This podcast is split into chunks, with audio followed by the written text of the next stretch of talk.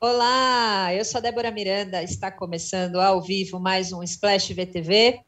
Hoje a nossa querida Yas Fiorello voltou, depois de um tempo de traição, voltou para contar o que está bombando hoje em Splash. Oi, Yas.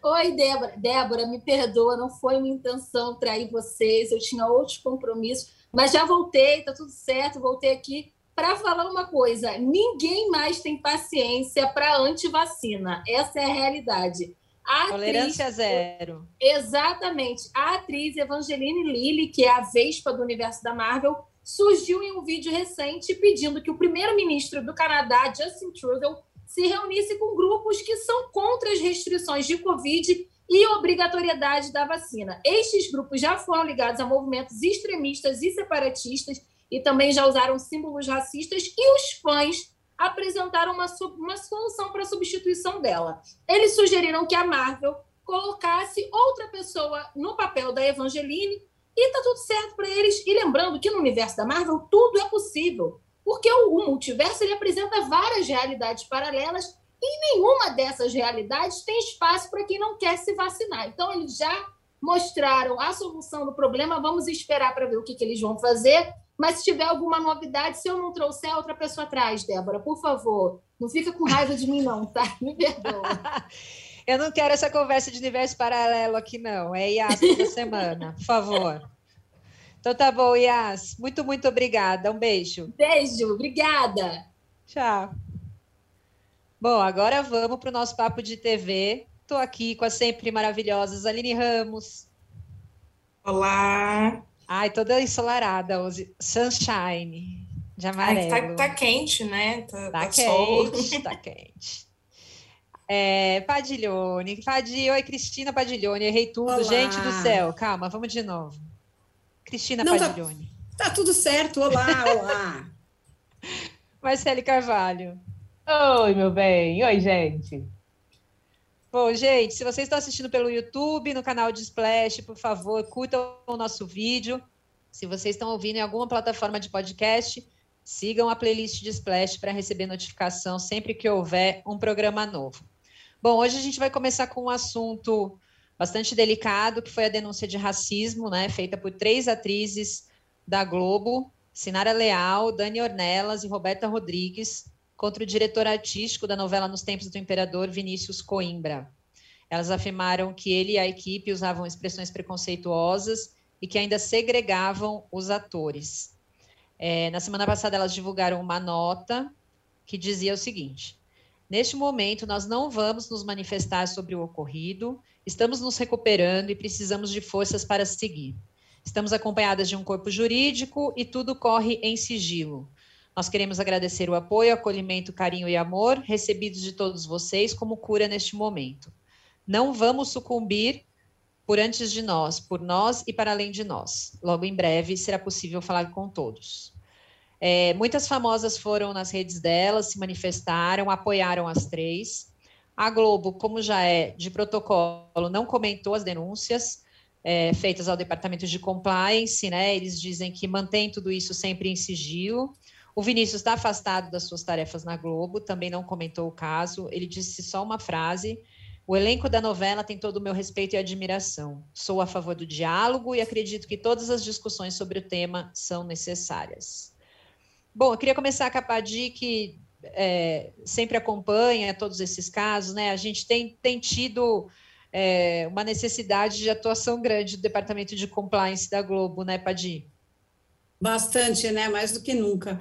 É, eu acho que a tendência é que a gente vendo uh, o funcionamento de um departamento como esse, que pessoas que se sintam constrangidas de alguma forma ou por qualquer tipo de segregação recorram a essa área da Globo é, como aconteceu no caso do Márcio Smelling, né, que é, tem aí uma, é, agora é um caso que está na justiça, são vários casos, né, de acusações de assédio moral, assédio sexual, e ele acabou levando isso para a esfera judicial, e agora as meninas, é, não sei se são só essas três, né, eu acho que tem mais gente endossando essas denúncias de racismo na novela das seis, também aguardam uma posição do compliance para levar isso para a eh, esfera judicial, Uh, lembrando que, por exemplo, o Zé Maier, eu não sei se chegou a, a ter o um envolvimento do compliance nisso, mas o caso dele não foi levado, não houve uma queixa formal, né? Acabou esmorecendo ali mesmo, ele reconheceu o erro, se desculpou, e não a, a figurinista na época que é, denunciou o, o, assédio sexual é, do Maier acabou não levando isso para a esfera é, oficial de justiça. Agora, a, essas atrizes e quem mais endossar esse, essas denúncias é, também podem levar isso ou não. Não sabemos se é só o Vinícius que está envolvido nisso, porque a Globo tem se mantido é, muito discreta em relação ao caso. Enfim, mesmo no caso do Márcio, que já está na justiça, eles não se manifestam, então a gente é, aguarda aí um posicionamento dessas das pessoas que denunciam a, a prática de segregação nos bastidores da novela Nos Tempos do Imperador, a Sinara deu uma ótima entrevista aqui para o Zeca Camargo no UOL, inclusive, antes dessa história vir exatamente à tona, dizendo que todas as conquistas da novela, no que diz respeito a uma outra visão, uma visão é, de, de, de, de, história de escravidão contada por outros olhares que não o do colonizador, foram, não foram, ele não falou, ela não falou com essas palavras, mas o Zeca elogiou muito é, todas as conquistas feitas na novela e ela disse que não foram exatamente cedidas, foram exatamente conquistas, né? É que nada foi dado de graça, que é, houve uma luta individual e coletiva, ela usou exatamente essas palavras, e agora a gente entende mais ou menos o que, que é essa conquista e o que, que foi essa luta. É, lembrando que também outras histórias que não, não ficaram nos bastidores foram contestadas sobre a leitura da, ainda de um olhar que era muito unilateral sobre escravidão e sobre segregação daquele tempo da novela é, estavam mal retratados, então a Globo reviu várias cenas, as cenas com Princesa Isabel foram refeitas, mas parece que nos bastidores alguma coisa ali enroscou, assim, em algum momento teve alguém que disse para os atores é, negros que eles deviam se contentar com o espaço que eles já tinham, essa frase surgiu ali no meio dessa dessa percepção de quando elas começaram a acumular indícios de que precisavam fazer algum tipo de denúncia ou manifestação para o compliance levar isso adiante. E a, a Roberta Rodrigues é, publicou isso na, na, no Instagram, as outras meninas também repostaram, sobre uma, é, uma, uma coisa de não sucumbir mesmo, né? De não deixar que isso esmoreça e levar isso adiante. Eu acho que é necessário e a gente é, fica com essa frase também do, do Coimbra, né? Que é necessário dialogar. Não sabemos o que aconteceu, mas se alguém se sentiu é, segregado e ofendido, é muito importante que a gente traga isso à tona e discuta o assunto. Marcele, vamos falar um pouquinho da novela, né? Porque, como a Paty citou, já tinha havido questões ali é, históricas que é, haviam sido muito criticadas, né? Os autores, inclusive, vieram ali se desculpar e tudo mais. Eles trabalharam depois é, buscando mais apoio, né? E um outro olhar para escrever a história, para ajudar com as questões né, históricas mesmo, enfim. É, como que você enxerga o, a, a, o, desenvolvimento da novela como trama e ter acabado de, de, dessa forma? Pois é, é, é uma, era uma novela que, que podia não, não ter essa, digamos, mancha no final, né? Mas, assim, é, essa história, né, a gente já tinha visto, tinha ficado muito é, é, surpreso, impactado com o fato do tal do racismo, racismo reverso, né? Que foi quando é, a cena da Pilar com o. Esqueci o nome dele, alguém me ajuda. A Pilar Samuel, e o Samuel, Samuel, Samuel, Jorge Samuel. Samuel, isso, Jorge Samuel. Quase acertei, só que não. É, veio à tona essa cena, né? Veio, foi exibida e aquilo ficou muito, muito estranho, né? Muito feio ali, racismo, o racismo reverso, que, que acabou é, é vindo muitas pessoas falando, né, criticando isso. E eu acho que a partir disso, né, não deveria ser a partir disso, né, mas acho que a partir disso é, houve uma necessidade mesmo de colocar pessoas que entendessem realmente do, do riscado. Do riscado que eu digo é entendesse desse outro lado, né? Já deveria ter essa, essas pessoas deveriam já estarem ali dentro há muito tempo, né? Esse olhar deveria ter acontecido muito antes de qualquer tipo de, de, de, de confusão, digamos assim. Né? Deveria ter sido evitado.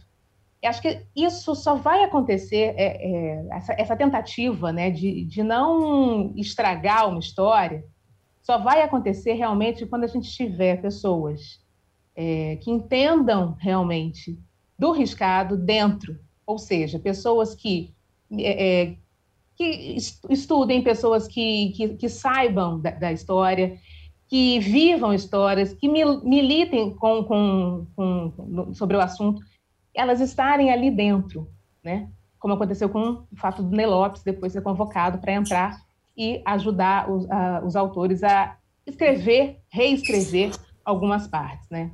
Então, assim, era uma novela que, que a intenção, primeiro, quando foi passado, né, era ser contada de uma, de uma outra visão, né, com, com uma outra visão. Mas o que não aconteceu.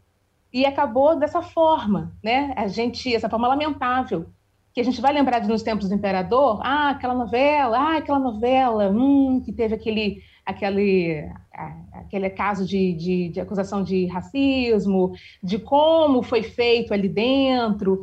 Enfim, é uma, era uma novela que tinha tudo para dar certo se tivessem, digamos assim, os peões certos no, nos lugares certos, né? É uma pena. E é lamentável que a gente tenha, em pleno 2022, é, que brigar por isso, né? que mostrar que isso é um absurdo, que dentro de um trabalho é, pessoas sejam né, segregadas. É um absurdo isso.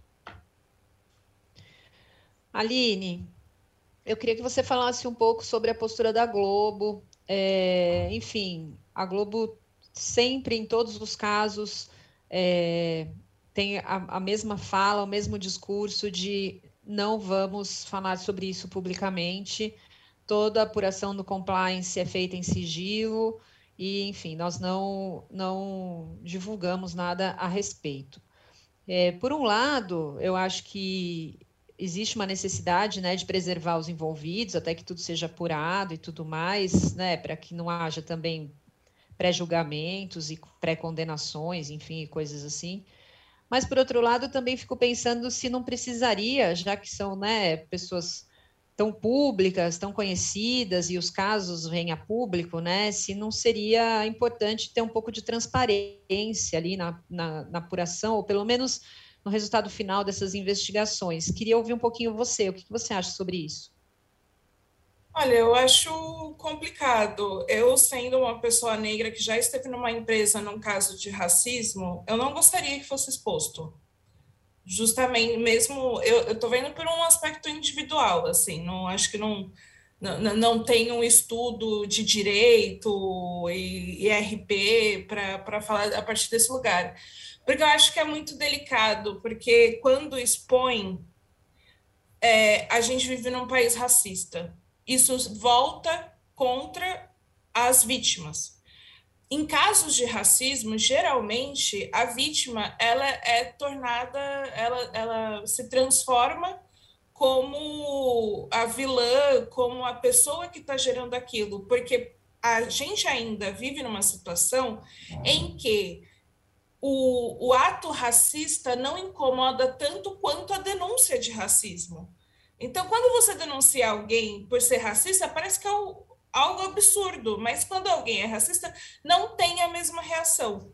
Então, eu acho que é muito, a princípio, proteção mesmo. O, o tipo de comentário que é, é, essas pessoas, justamente por serem públicas, vão ouvir é muito maior. E que já ouvem, porque quando teve a polêmica do racismo reverso, né, que toda, toda a discussão sobre o texto da novela, isso foi dito por boa parte do público. Muita gente disse: pô, vocês estão reclamando, tá falando de racismo, tá mostrando a realidade. Por que, que vocês estão reclamando?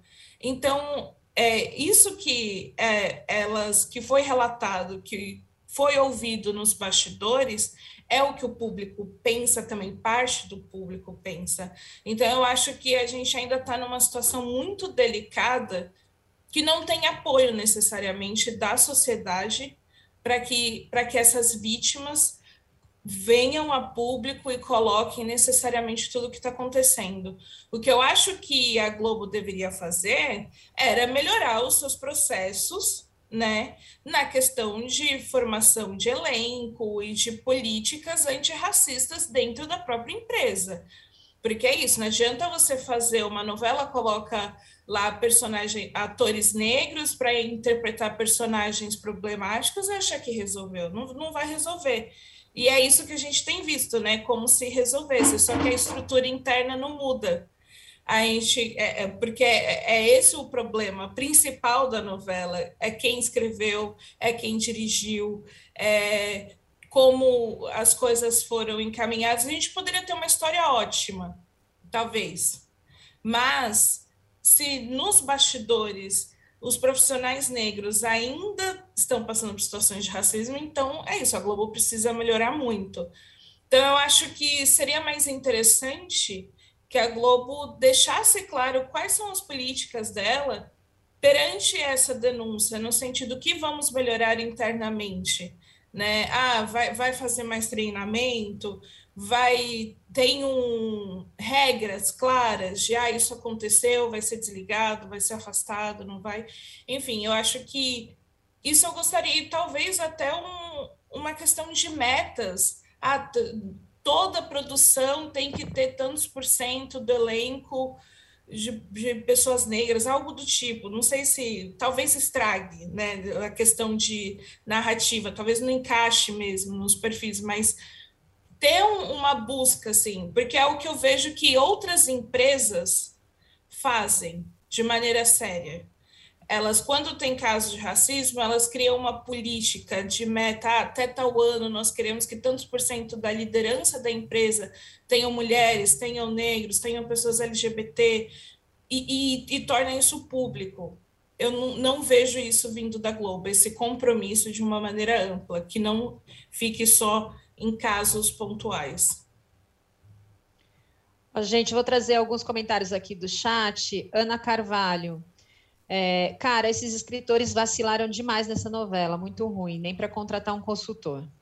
Edivaldo Calabrese, parece que todas as conquistas de grupos minoritários por espaço e condições iguais de trabalho são tratadas pela elite como presente. Alguém se lembra de algum autor de novela negro, diretores de TV? É, Márcio Brot, Gosto quando a Aline diz que as pessoas falam vocês estão reclamando quando todos nós deveríamos reclamar.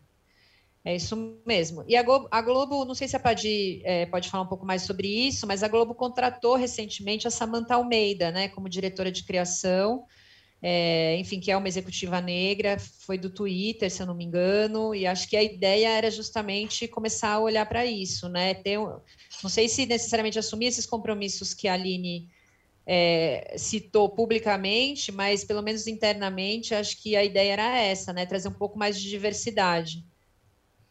Acho que sim, acho, parece bastante clara a intenção, pelo menos, de, de melhorar isso, né? A gente tem que lembrar que em 2017, quando houve aquela gritaria em torno do Segundo Sol, uma novela que se passava na Bahia e que tinha todo o seu elenco central é, composto por brancos, num estado a maioria é negra, a gente discutiu pela primeira vez isso, mas não foi a primeira vez que a Globo fez uma novela na Bahia que só havia brancos, né? Então foi muito bom que pelo menos é, tardiamente, agora, tão recentemente, a gente tenha notado isso, isso tenha vindo à tona. Tem muito a ver também com essa participação de rede social, com as pessoas se manifestarem. Então, isso veio para cima, os atores do elenco compraram essa briga também. Isso foi amplamente discutido. E eu acho que mais a partir dali, a gente está falando de cinco anos para cá, existe uma política mais consistente nesse sentido, de uh, trazer negros para a criação mesmo, para texto, de oficinas de roteiros que abrem, aí tem uma coisa mesmo de oficinas de roteiro abertas a negros indígenas, é, e de profissionais da direção também, que falta muito. Se você tem um, um cara, se você tem um, um, comando do set que tem a presença negra, esse tipo de conversa, é, ele no, talvez ele possa até vir a acontecer, mas você passa a inibir esse tipo de conversa. Eu acho que a presença da Samanta nesse posto de comando diz muita coisa a esse respeito.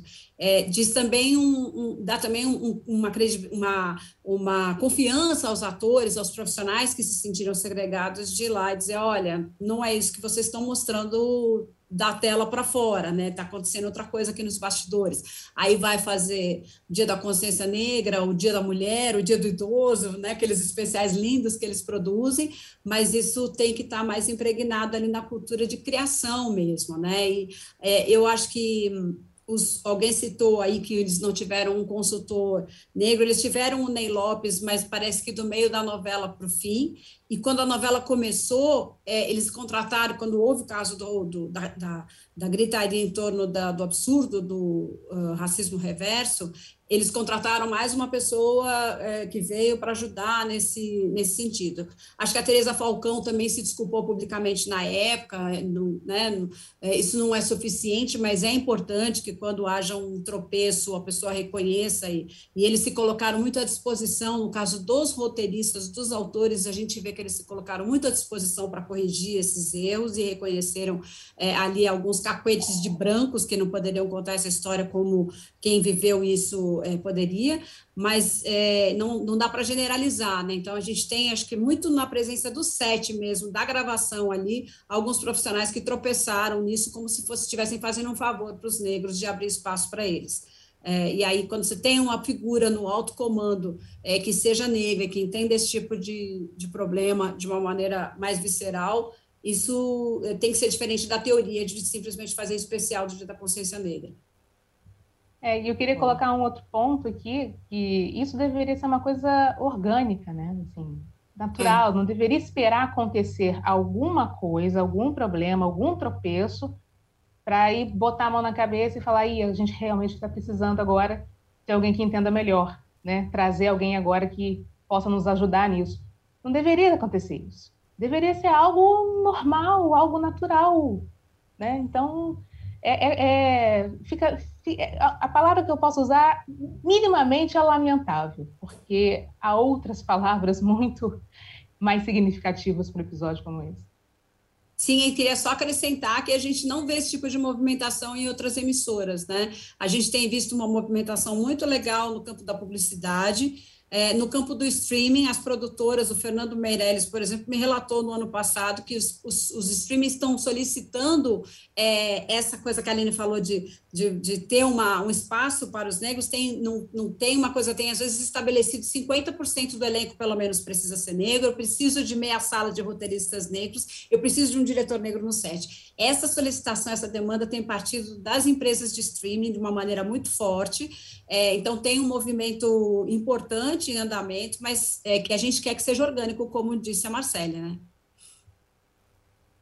Boa.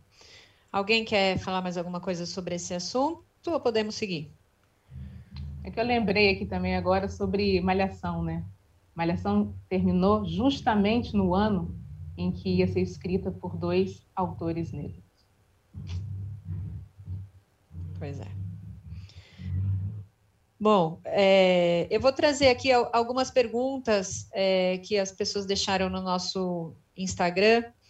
É, Lusca Eduardo, Pantanal e seu elenco invernizado vai dar mel? Adorei. Quer falar, Pode Não, é organizado mesmo. Alguém falou assim, quando começaram a escalar o elenco, é, porque chegaram até a citar que a Débora Bloch ia fazer a Bruaca, ela não vai fazer. Ficou com a Isabel Teixeira, esse personagem que foi lindamente interpretado pela Ângela Leal em 1990. Mas quando falaram isso, eu falei, gente, mas é o que é isso? Um Pantanal? As pessoas... Aí alguém falou assim, ah, é um Pantanal é, escalado no Leblon, né? Porque mas tem lá Dira Paz, tem o Marquinhos Palmeira, tem o próprio Almir Sater, que é do Pantanal, né, o filho. Tem uma turma vai, representando o DNA pantaneiro mesmo. Ali, ou pelo menos tem aquela o, o, tipo, né, físico do Pantanal. Mas é invernizado, tem um pouquinho, né? Tem um pouquinho de gente invernizada. Lembrando que tem uma parte dessa, desses personagens que são do Rio mesmo, então faz parte do essa mescla faz, faz sentido até. É. Tá. É, Eduda N. Miyagi, Miyagi, não sei. Essa audiência de 18 pontos às 18, 20 pontos às 19, 23 pontos às 21 é o novo normal para as novelas da Globo? Quem quer opinar? Marcele, o que você acha? é o que parece, né? Assim, eu, eu aquela né, que parece velha, né? Mas eu sou do tempo em que as novelas davam ibopes, assim, absurdos, 40 tantos, 50 tantos, 60 tantos, era, era uma coisa de doido, né? Então, assim, para quem foi dessa época, né, chegar e, e, ver as novelas, né, novelas boas, gente, novelas boas, batendo essas, esses números, né, a gente pode até botar a mão na cabeça e falar, meu Deus, o que, que acontece, né? Mas uma coisa que, que a Paty falou, uma, acho que foi num, num, num, programa que a gente fez, e que eu concordo com ela, que ela falou que é, 20, 20 e poucos, na verdade parece, né, assim, olhando, né, pouco, mas é, é gente pra caramba, né? Mas eu acho que acaba, acaba sendo, né, que a gente chegou nas novelas novas, inéditas, e o Ibope não estourou. Estourou, que eu digo, não é chegando a 60, 80, como chegava antes, não, tá, gente? Né? Acho que Mas nem existe esse foi. número mais. Acho né? que nem existe mais, nem existe é. mais. Eu, era, eu sou do tempo, né? Eu era criança quando isso batia, né? Mas, enfim, eu acho que tem várias outras é, atrações, digamos assim, né, para chamar a atenção desse, desse público, né? É, de, de, alguma forma a gente teve né, o lance da pandemia, a gente está tendo ainda, mas a gente, naquela época, a gente ficou muito preso dentro de casa e vinha as novelas, é, é, as reprises, as reprises davam né, até mais, inclusive, mas era, acho que toda uma conjuntura que fazia com que a gente ficasse mais tempo em casa também. É, mas tem muita concorrência, tem, tem streaming, você pode assistir da a hora que você quiser, do jeito que você quiser, tem, tem as séries, enfim, assim, as novelas elas entraram realmente numa, numa concorrência, digamos assim, é, muito forte com esses outros tipos né, de, de, de, assistir, de visualizar, de, de estar preso, entre aspas, em uma, em uma atração audiovisual. Então, eu, eu acho que é isso mesmo, assim, acho que esse vai acabar sendo um novo normal, dos 20 e poucos, 25. Não é assim aquilo que a emissora queria, obviamente, mas ainda assim é muita gente, viu? Distribuir um pouco mais a audiência, né? É. Bom, gente, é... vamos falar de BBB já já, vamos só chamar o intervalinho antes. Então, bora lá, vamos mudar de canal?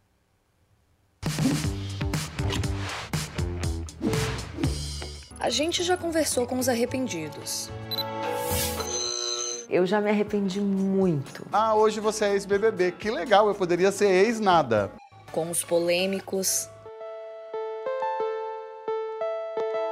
Eu nunca fui a uma delegacia. Eu ser preso por causa de uma brincadeira. Olha, Boninho, tá acontecendo um crime lá. Pior dia da minha vida. E em janeiro de 2022, chegou a vez deles. Tudo que é o primeiro é diferente, né? Começa por aí. Assim, não era uma coisa famosa esse tipo de programa no Brasil. A gente brinca que era a era da inocência, a gente não tinha noção. Que não é que nem agora todo mundo sabe que é um reality show, né? O maior apelo para mim é a baixaria, o barraco, o abismo. Nada mais brasileiro do que escutar a conversa de vizinho. A história começa aqui. Realities, o Brasil na TV. Um documentário em três episódios disponível aqui no UOL.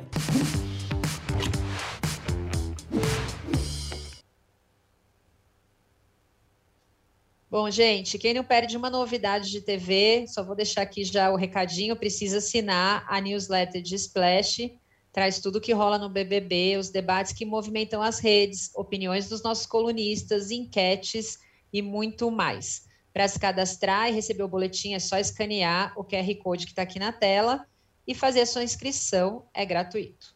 E agora sim, vamos falar de BBB, das expectativas para o paredão de hoje. Ó, a enquete de Splash sobre quem deve sair aponta que a situação não está nada fácil para a Bruna.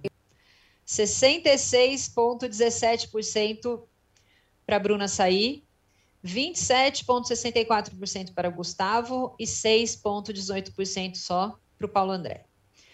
E como, é, né, até, até eu ia citar essa música aqui, ó. A gente ama, claro que a gente cuida. Ludmilla está tentando correr atrás do prejuízo, movimentando aqui do lado de fora para fazer mutirão, conseguir virar esse jogo.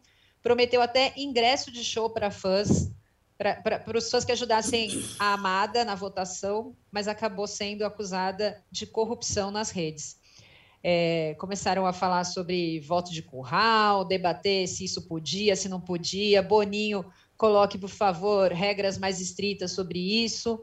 Alguém lembrou que os boleiros que gostavam do Felipe Priori, não sei se era do Felipe Priori ou do Babu, do Babu. É, ofereciam camisa, tinha começaram uma discussão muito grande sobre esse essa estratégia, né, chamamos, chamemos assim, da Ludmilla, de oferecer ingresso para quem ajudasse Bruna a ficar na casa. E nós fomos perguntar nas nossas redes sociais: você deixaria de votar na Bruna por um par de ingressos do show da Ludmilla? 85% das pessoas responderam que não. O público está muito convicto de que Bruna precisa sair. E só 15% responderam que sim. Bom, o que, que a gente pode esperar, Aline? A Bruna tem salvação? Pelo jeito, não, né? Não, não vai ser dessa vez. a, a, a Lud não vai emplacar esse hit com a Bruna. Não, não vai ser, vai ficar só com a música Maldivas mesmo. É, a, e, e, aliás, né, as pessoas começaram até a encarar muito como a, a Ludmilla ama tanto a Bruna, vamos facilitar para que esse casal se reencontre logo, fique juntos novamente, né? É, mas eu, é, é, assim, brincadeira à parte, é realmente engraçado ver um, uma artista do tamanho da Ludmilla se dedicando tanto, se empenhando tanto com o BBB, assim, é, a gente, óbvio que não, vai, não é a primeira, mas assim, pô, a Ludmilla, ela tá, tá nas mais tocadas do país, ela tá bombando, é hit atrás de hit, e tá ali sorteando ingresso em troca de voto no BBB, sabe? Eu acho que é algo que realmente gera essa estranheza, e eu acho que é o que explica um pouco a reação das pessoas de achar que isso é um pouco desigual, né? Porque a Ludmilla é muito grande, ela, ela é muito grande, então você, pô, né? Parece que tem algo estranho aí. Claro que o fã de BBB ele é, é exagerado em tudo, não, não tem como. É desde o prefiro votar para Bruna sair em vez de, do show e em vez de ir no, no Manice, que eu preferia ir no, no, no Manice, mas é, óbvio que, que tem sempre esse exagero, né? Comparar muito o sistema de votação do BBB com o sistema de votação das eleições e ficar usando muito, fazer esses paralelos, né? Que aí parece, pô, tá falando que a, Bruna, que a Ludmilla é corrupta por oferecer ingressos Ó, lembrando, o ingresso do Numanice está custando aproximadamente 700 reais. Então, realmente, assim, é, ganhar um ingresso nesse contexto está saindo no lucro. Mas eu acho assim, a comparação também com a situação do Babu, que realmente muitos jogadores sortearam camisas e por aí vai, é diferente no seguinte ponto. Nenhum dos jogadores era da família do Babu eles eram torcedores, de certa forma, pessoas que acompanhavam o BBB, simpatizaram com o Babu, que também não eram amigos do Babu anteriormente. E aí, ah, vou entrar na brincadeira também e quero que ele fique e vou usar o que eu tenho em mãos. Agora, a Ludmilla é família da Bruna. Acho que pega, tem, tem um, um ponto de diferença aí que deixa aquele gostinho de tem alguma coisa estranha aí, não parece que é justo. É justamente isso que eu queria colocar, porque tem essa discussão, né? De se é justo ou não é justo. É, acho que lá no começo, quando é, começaram a entrar na casa os influencers, essa, esse pessoal que já tinha muitos seguidores nas redes sociais, essa foi uma discussão também, né? Pô, mas é justo uma pessoa que é famosa e já tem tanta gente que segue nas redes e tal, com outra pessoa que né, não, não é conhecida do grande público, não tem e tal. Então, eu queria saber um pouquinho da opinião de vocês sobre isso. Marcele, é justo, não é justo? Como você vê? Eu não vejo por aí se é justo, se não é justo. Eu acho que acho que vale a pena mexer no jogo. É, e BBB é um jogo. E BBB já tem 22 edições. Então, a gente, né, acredito que a equipe tem que pensar em como fazer para a próxima edição não ser uma edição que caia na mesmice, enfim. E aí eles decidiram, encontraram essa, essa saída que era misturar aí, né? Misturar os, os influenciadores, os, os famosos, enfim, com os anônimos. Eu acho que vale, vale a brincadeira. né? A gente está aí num, num, é entretenimento, então acho que está valendo para não ficar também caindo só na mesmice. Agora, é, isso que a Aline falou é um ponto importante, né? A, a Ludmilla é da família, é mulher da, da, da nossa queridinha Briófita, né? Que é Briófita que chamam? Que eles estão brincando. É, é, é, da, é mulher da Bruna, enfim. Então, assim, o amor tem feito coisas que até mesmo Deus duvida, já dizia a música de. Aí a gente está muito entendeu? poética hoje. Ah, e só, e, e só um detalhe, a gente está falando sobre Maldivas, né, a música e tal. Eu acho que o tema hoje, se tudo se confirmar, o tema hoje da Bruna é é hoje. É hoje. É esse que eu acho que é o tema da Bruna. Adi, você é fora Bruna também?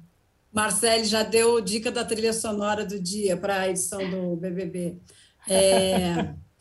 Ah, eu acho que as plantas acabam sendo sacrificadas e é assim que a vida segue. A vida é injusta mesmo e é um jogo. As pessoas querem ver movimentação, né? E se ela está ali muito é, é, é, nula nesse jogo, se ela não faz diferença, as pessoas a tendência é que as pessoas é, acabem tirando e promovendo esse reencontro, como disse a Aline, para matar a saudade da Lud. Mas é, eu acho que cada um joga com as armas que tem, né? Não é, não existe uma regra justo ou injusto. E a Ludmilla viu aí uma possibilidade de, de demonstrar o seu amor e a sua, é, a sua atenção, a sua torcida pela Bruna, fazendo o sorteio de ingresso. O que eu não sei nunca é se as pessoas, se ela vai conseguir dar ingresso, é, se vai ser justa a entrega dos ingressos, porque tem gente que vai mostrar lá 10 votos contra a Bruna, é, para outro para outra pessoa ser eliminada, e de repente dá mais 30 na Bruna sem mostrar, né? Então é difícil de você ter essa prova. É igual o voto de cabresto quando não tem milícia envolvida, né? Você não fica sabendo se o cara votou mesmo naquele vereador ou não. E acaba ganhando presente por aquilo. Mas, assim, a, a oferta da Lud é o que ela tem, né? É, é, eu acho também que a, a, a a história do Babu é mais legal, assim, ela é mais legítima nesse sentido, assim, ela partiu sem interesse de ninguém, né, de um grupo que se fez fã daquele personagem a, por meio do programa, que não conhecia o Babu e tal, é diferente do caso da Lud, mas Lud joga com as armas que tem, mas eu acho que é hoje mesmo também. E no Manaus é showzão, viu, gente? Eu já fui, vale a pena. Tem uma votada aí para concorrer, que é, é bom o show.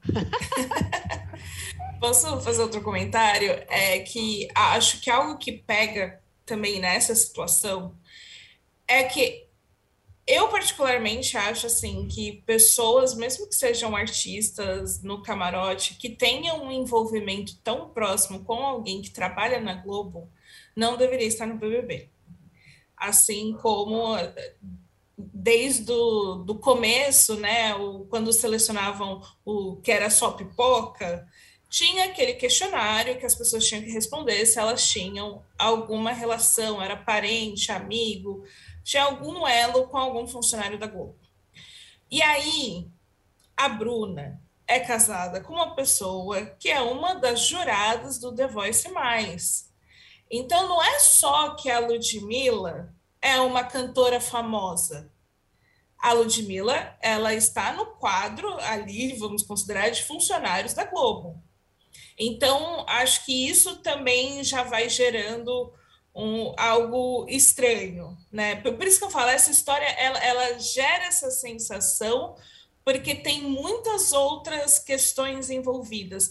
Tanto é que o Mion publicou um vídeo é, com, com a Ludmilla, porque ele gravou o Caldeirão com a Ludmilla, e aí gravou um vídeo brincando nos bastidores para ela defender em 30 segundos a permanência da Bruna dentro do BBB. Ele, ele publicou isso nas redes dele e foi super criticado, porque as pessoas falaram: ah, eu esperava imparcialidade. Realmente, cobrar imparcialidade do Mion nessa altura do campeonato não faz sentido, porque ele não é o apresentador do programa. Porém, ele faz um quadro no programa dele sobre o BBB. Então, tem tudo isso, tá ligado? E ele falou: Ah, eu fiz um vídeo porque ela é minha amiga, e por aí vai, a gente estava brincando. Mas é isso, se as amizades ali em todos eles incluem relações de poder e de influência, eu acho natural que as pessoas reclamem sobre isso.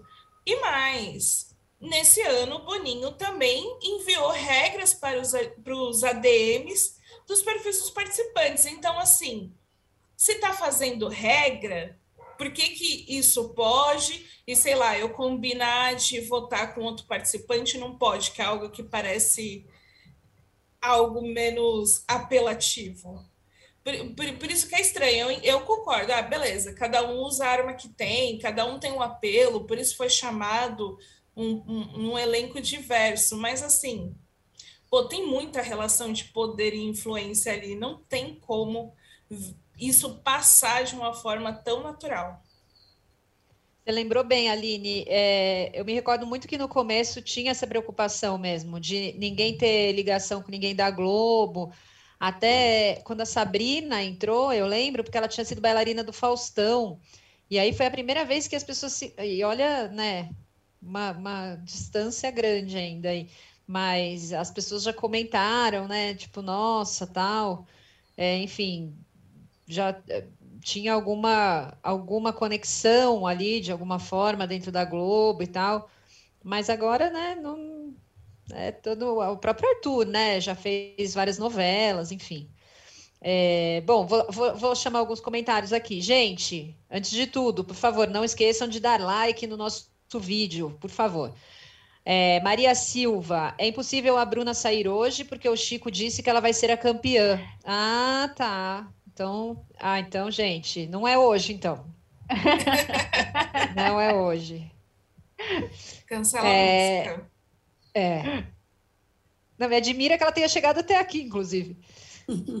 Tali Rocha, tem gente que se empenha para deixar pessoas que nem conhece. Acho legítimo ela se empenhar na torcida pela esposa. Mesmo com esse empenho, não vai rolar. Então não tem por que proibir. é, né? Já que não vai rolar, deixa ela oferecer ingresso para a galera. É, gente, nós fizemos também aqui uma pergunta nas nossas redes. Quem é o protagonista do BBB até agora, com um mês de programa?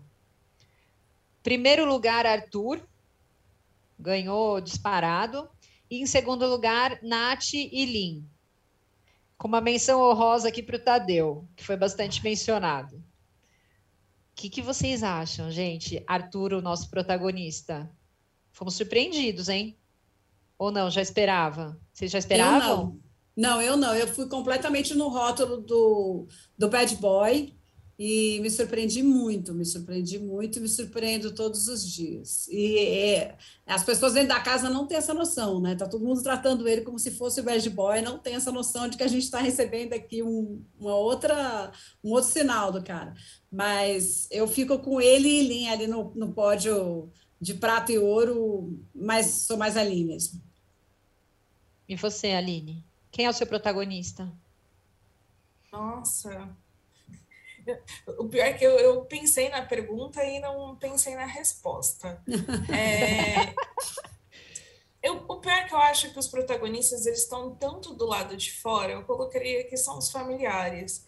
É Maíra Cardi, é Léo Picon, é Ana Piovani. Luana Piovani, Ludmilla, são esses familiares, porque eu sinto que a gente fica tanto, eles rendem tanto, muito mais aqui fora do que o pessoal lá dentro, que eu sinto que os familiares, olha, estão caprichando nesse ano, não, não estão com medo de se expor, de falar o que pensa, de apelar para todo tipo de coisa para quem está ali da família continuar dentro do BBB.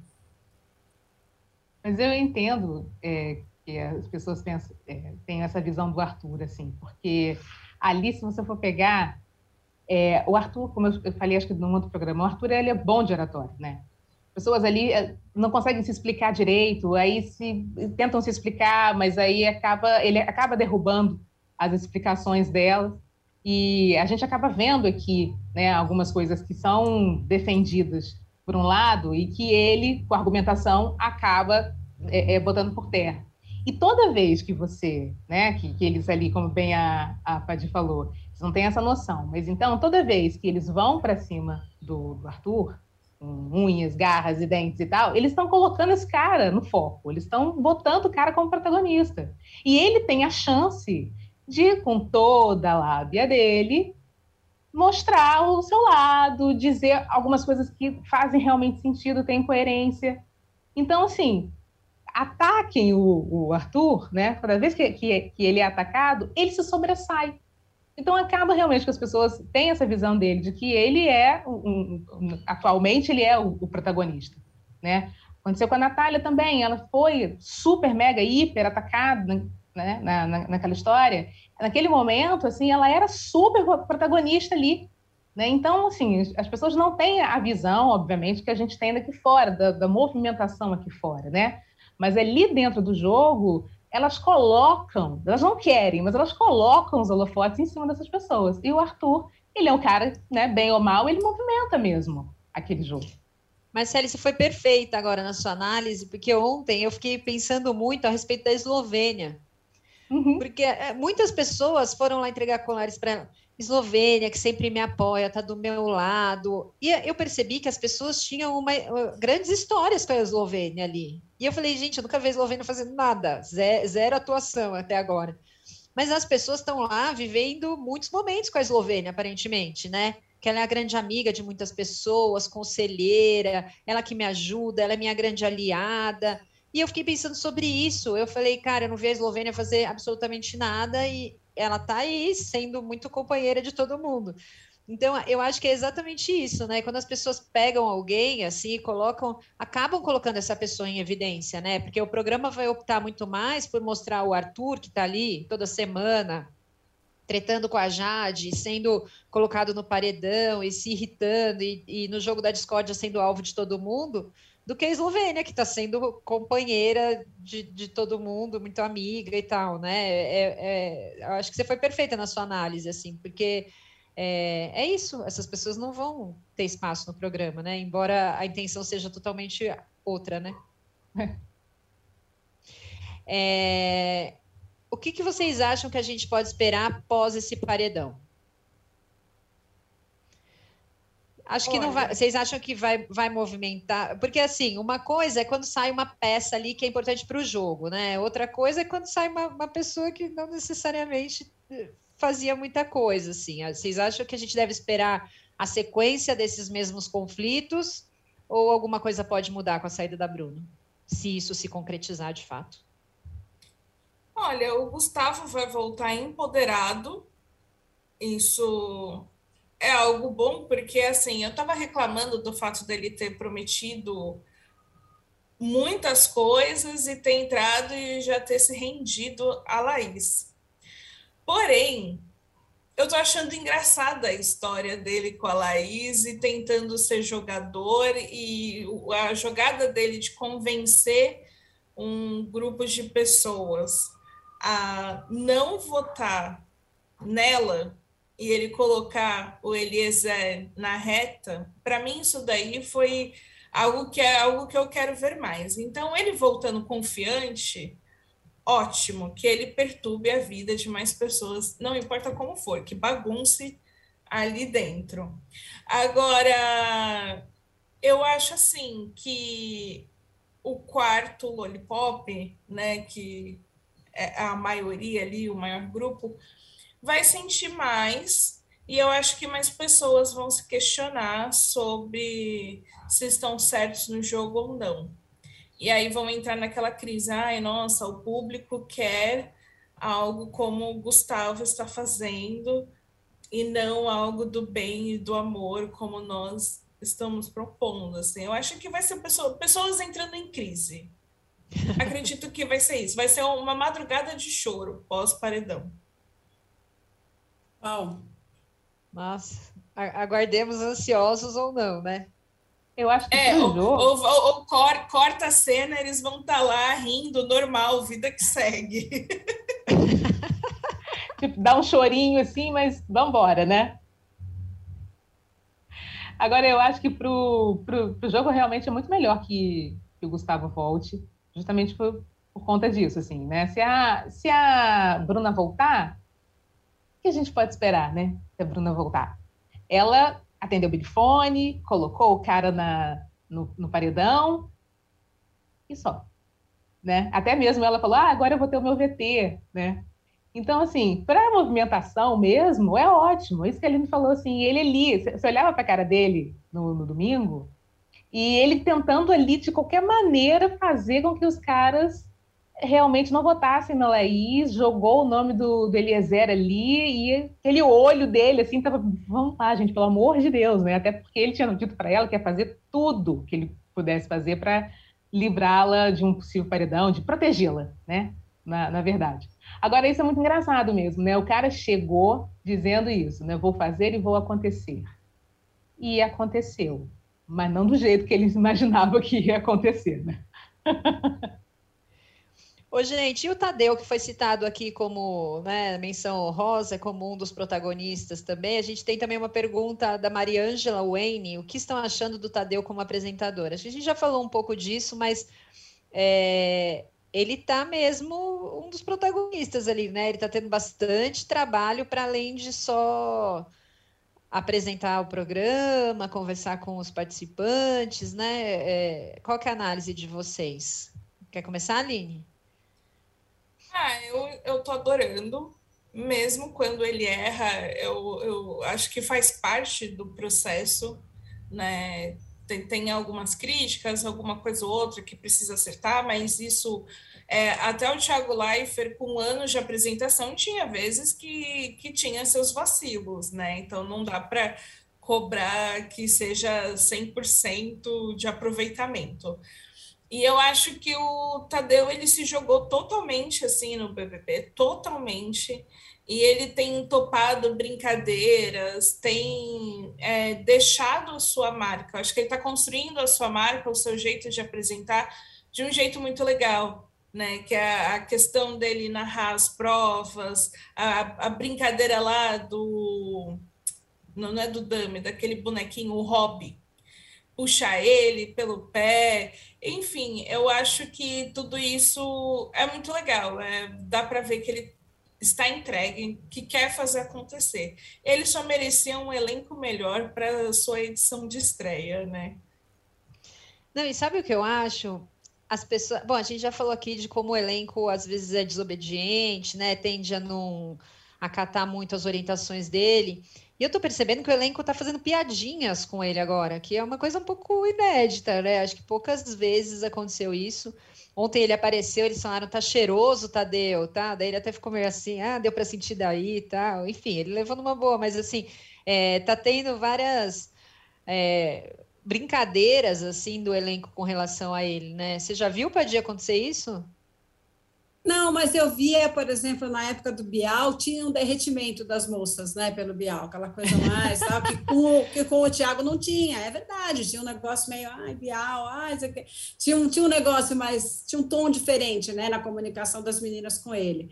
É, eu acho que o Tiago é, demorou para azeitar, não azeitou de cara, assim, ele foi mais que um ano para, acho que na segunda edição ele começou a, a ter uma conexão mais forte com essa função de domar as feras dentro da casa.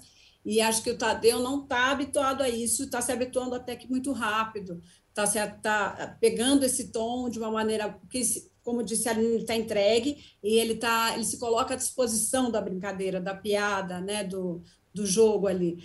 É, mas é uma função absolutamente nova para ele. Um cara que está acostumado a entrevistar pessoas está sempre numa outra posição, né? E ali tem que rolar um diálogo, uma conversa, mas ele está numa hierarquia é, de quem precisa se colocar acima da, da desses, é, dessas pessoas que estão ali se rasgando por é, um milhão e meio, que ele já tem na conta, certamente, com todos os merchants que o programa tem, é, então ele não precisa daquilo. Ele está numa situação acima e, e, não se coloca nesse salto alto, isso é legal, assim, né? ele tem um papo mais reto com os, os brothers e as sisters, e não, não, as meninas também não têm essa conversa que eu acho que rolava com o Bial de alguma forma, não eram todas mas rolar. Ó, é, Daniel Arouxa da Silva. Tadeu, sua paciência e educação. Ele, ele elegeu o Tadeu, destaque do BBB 22. Dani Mota. Problema é que o elenco tenebroso dá enredo para o Arthur, que possui uma oratória muito boa. Concordando com a Marcela. É, Alexandre Barbosa. Protagonista: Jade, Natália, Arthur e Gustavo. Ana Carvalho, a Lina parece estar Verdade. se apagando na edição. Kátia Lima, Arthur é ator, consegue criar um personagem com oratória que convence, mas não gosto do jogo dele. É... Marcele, você acha que a Lina está se apagando na edição? Não acho que a Lina está se apagando na edição, não. Mas é, eu acho que ela está ela tá tentando ali é, mostrar o jogo dela, se colocar de uma forma em que as pessoas também consigam enxergar um pouco esse jogo dos, dos meninos. Né? Ela, ela, como ela falou assim, eu não eu estou de um lado ou você não, não, não consegue estabelecer mesmo um, um, um lado me, é, é, certo, né? Vai para o quarto lollipop, mas tem é, é, algumas questões ali no quarto. Aí tem o, os meninos do quarto grunge também. Eu não acho que ela esteja se apagando, não. Agora, o que eu acho, é, é, voltando só um pouquinho que eu queria falar a respeito do, do Tadeu, é, eu acho, concordo plenamente que ele, que ele, esteja se jogando, gosto principalmente do, do fato dele narrar, assim, você, você vê que ele está realmente ele, muito feliz, muito divertido com aquilo. Agora, é, como a gente está falando da Lina, ontem, por exemplo, no, no jogo da, da Discórdia, é, eu acho que ele tem que realmente se impor um pouco mais, porque ele pedia ontem para as pessoas falarem primeiro o nome de quem ia entregar a plaquinha, as pessoas não falavam, e, e, e com, com a Lina isso me, me marcou, porque ele pediu para ela falar, ela falou assim, só um pouquinho, só um pouquinho que eu já vou falar. E ele ficou quieto, sabe? Então, assim, como a Pedro falou, há, há, uma hierarquia, obviamente ele não se coloca do jeito, eu sou o apresentador desse programa e tal, mas eu acho que as pessoas ainda talvez por verem assim essa essa brincadeira, né, esse jeito mais muito, né, é, é, menos formal, até porque é um programa de entretenimento que o Tadeu tem, essa coisa do amigão, de chegar ali, talvez eles estejam extrapolando um pouco é, esse tratamento, né? Em vários momentos aconteceram isso e ontem, como a gente está falando da Lina, essa questão me, me veio, fiquei meio angustiado com aquilo. Eu queria que o Tadeu falasse alguma coisa, óbvio, de uma forma né, educada e tal, mas que ele é, é, colocasse ali, né? Não, Lina, por favor, eu estou pedindo para você colocar primeiro o nome da pessoa, depois você fala o porquê, né? Mas eu não acho que ela esteja se apagando, não. Eu acho que ela está ali, ela é muito observadora.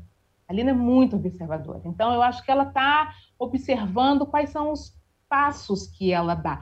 No confessionário, quando eles foram votar, por exemplo, foi ela que levantou os dois nomes. Né? Ela jogou ali os dois nomes ali e foi fazendo de uma forma em que as pessoas acabaram entendendo que realmente é, é seria melhor votar no, no PA. Então, eu não acho que ela esteja pagando, não. Boa. Bom, gente, nosso tempo está acabando. Vamos para os melhores e piores da semana, começando com os melhores. Aline. Bom, agora que o assunto veio do Tadeu, eu, eu lembrei que realmente acho que o Tadeu narrando as provas é um ponto alto da semana, assim, todas as vezes. Então, acho que o, o meu melhor dessa semana vai ser a narração de Tadeu nas provas do BBB. É muito divertido, é, acho que revigorante. As provas nem sempre são legais, muitas provas são chatas, e ele consegue, mesmo assim, tornar divertido. Então, acho que isso é bacana, merece ser reconhecido estar aqui no nosso hall de melhores da semana. Adi. Vou votar com a Aline também, mas eu ia votar pelo conjunto da obra do Tadeu, por isso que eu estava falando, assim, pela, pela rápida absorção dele da função que ele assumiu ali, que é um pepino, né? É, entrou num posto que teve dois antecessores muito bem quistos, muito competentes e tal. Então, acho que ele está entrando mais rápido no espírito da coisa, mais do que o Tiago entrou. O Bial não vou contar, porque deu, o próprio programa, na época do Bial, demorou para se azeitar, né? Pegou umas três edições ali que foram meio problemáticas até a coisa andar. Então, acho que ele está indo muito bem. E sobre a narração, tem esse, essa experiência de cavalinhos do Fantástico, né? Nada melhor do que o cara conseguir fazer isso com esse know-how dele. Marcele. Eu vou votar no Altas Horas desse sábado. Gente, foi uma delícia o Altas Horas. O Altas Horas ele trouxe né, os atores, cantores. Então, assim, as músicas foram deliciosas. Eu fiquei cantando aqui junto. Foi Lucinha Lins cantando Saltimbancos. Gente, o que foi aquilo? Voltei, voltei no tempo ali, cantando junto com ela, né? Enfim, acho que foi muito feliz, né? A escolha dos, dos atores ali e o astral realmente do programa, fazendo com que você cantasse junto ali com eles. Então, olha, foi um. Serginho, arrasou. Foi ótimo. Gente, eu queria destacar como meu melhor é, os batimentos cardíacos ali no jogo da discórdia. Porque, cara, é muito bom quando você vê as pessoas se confrontando, né? Por exemplo, teve um momento da Laís com o Arthur, e aí ele tava com uma cara muito plena, assim, ó, e o coração tipo, no pico, assim. Você consegue entender melhor que tipo de nervoso a pessoa tá passando naquele momento é muito bom, assim, acompanhar aquilo no jogo da Discord. Acho que até mais do que no paredão, porque no paredão, né? Você tá no paredão, todo mundo tá nervoso, óbvio, né? Alguns mais, outros menos, mas quando as pessoas estão ali se confrontando e uma tá falando e a outra tá ouvindo, e às vezes é, é, né, alguém até citou aqui no chat, né? O Arthur é ator tal, e ele tava muito pleno, assim, com uma cara, tipo e o coração bombando, bombando, bombando. Eu falei, meu, é muito bom. Eu, eu, me diverti muito com os batimentos cardíacos no jogo da Discordia ontem. Então, eu quero destacar isso como o meu melhor da semana. Vamos para os piores?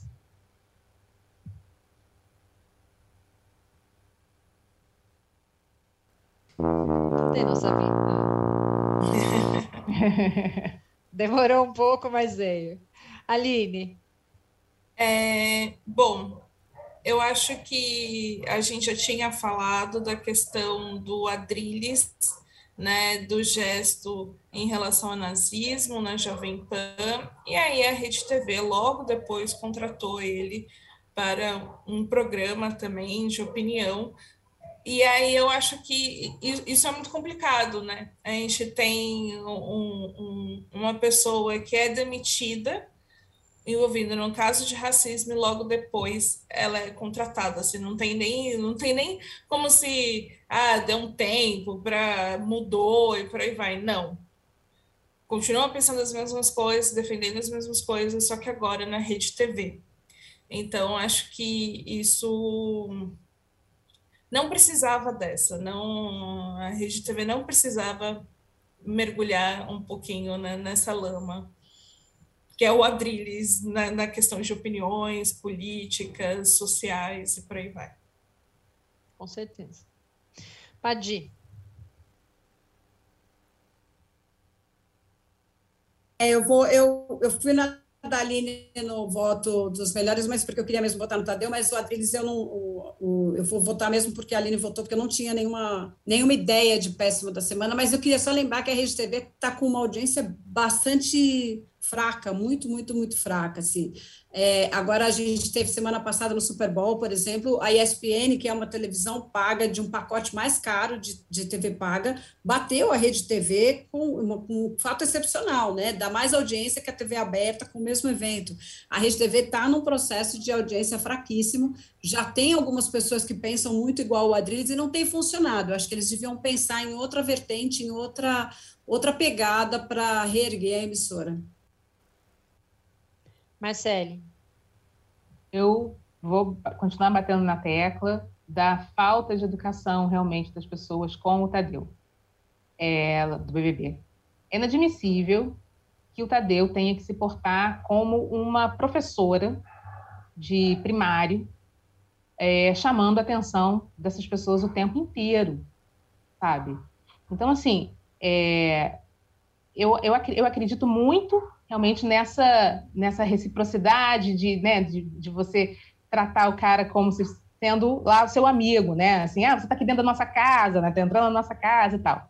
Mas, assim, há realmente uma hierarquia. Ele é o apresentador do programa. Você tem que ouvir o que o apresentador está falando, até para não fazer perguntas bobas, em provas, que eu digo, né? Você tem que ouvir. Então, fique quieto, ouça direitinho e depois você se manifeste depois. Agora, ele ele está o tempo inteiro como um professor.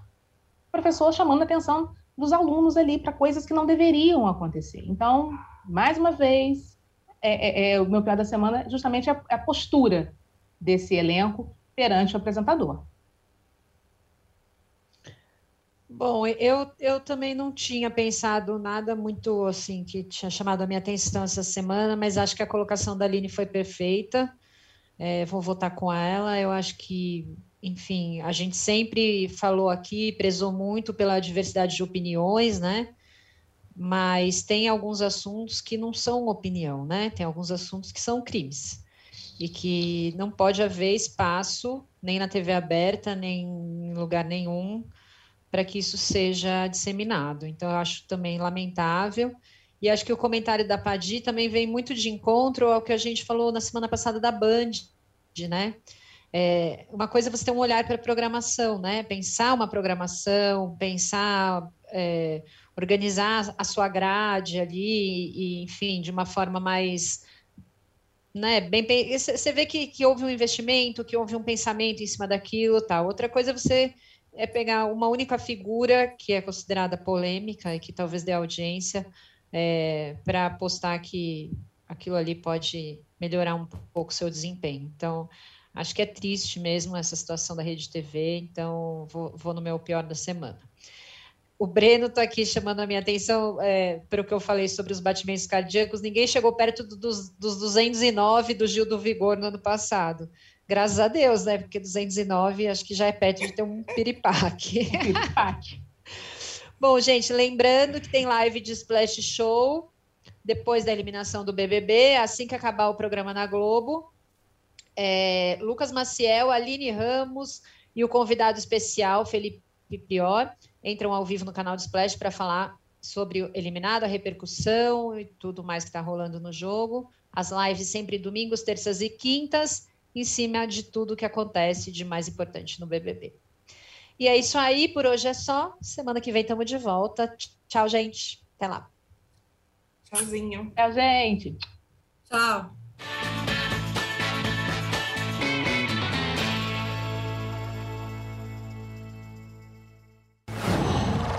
Qual?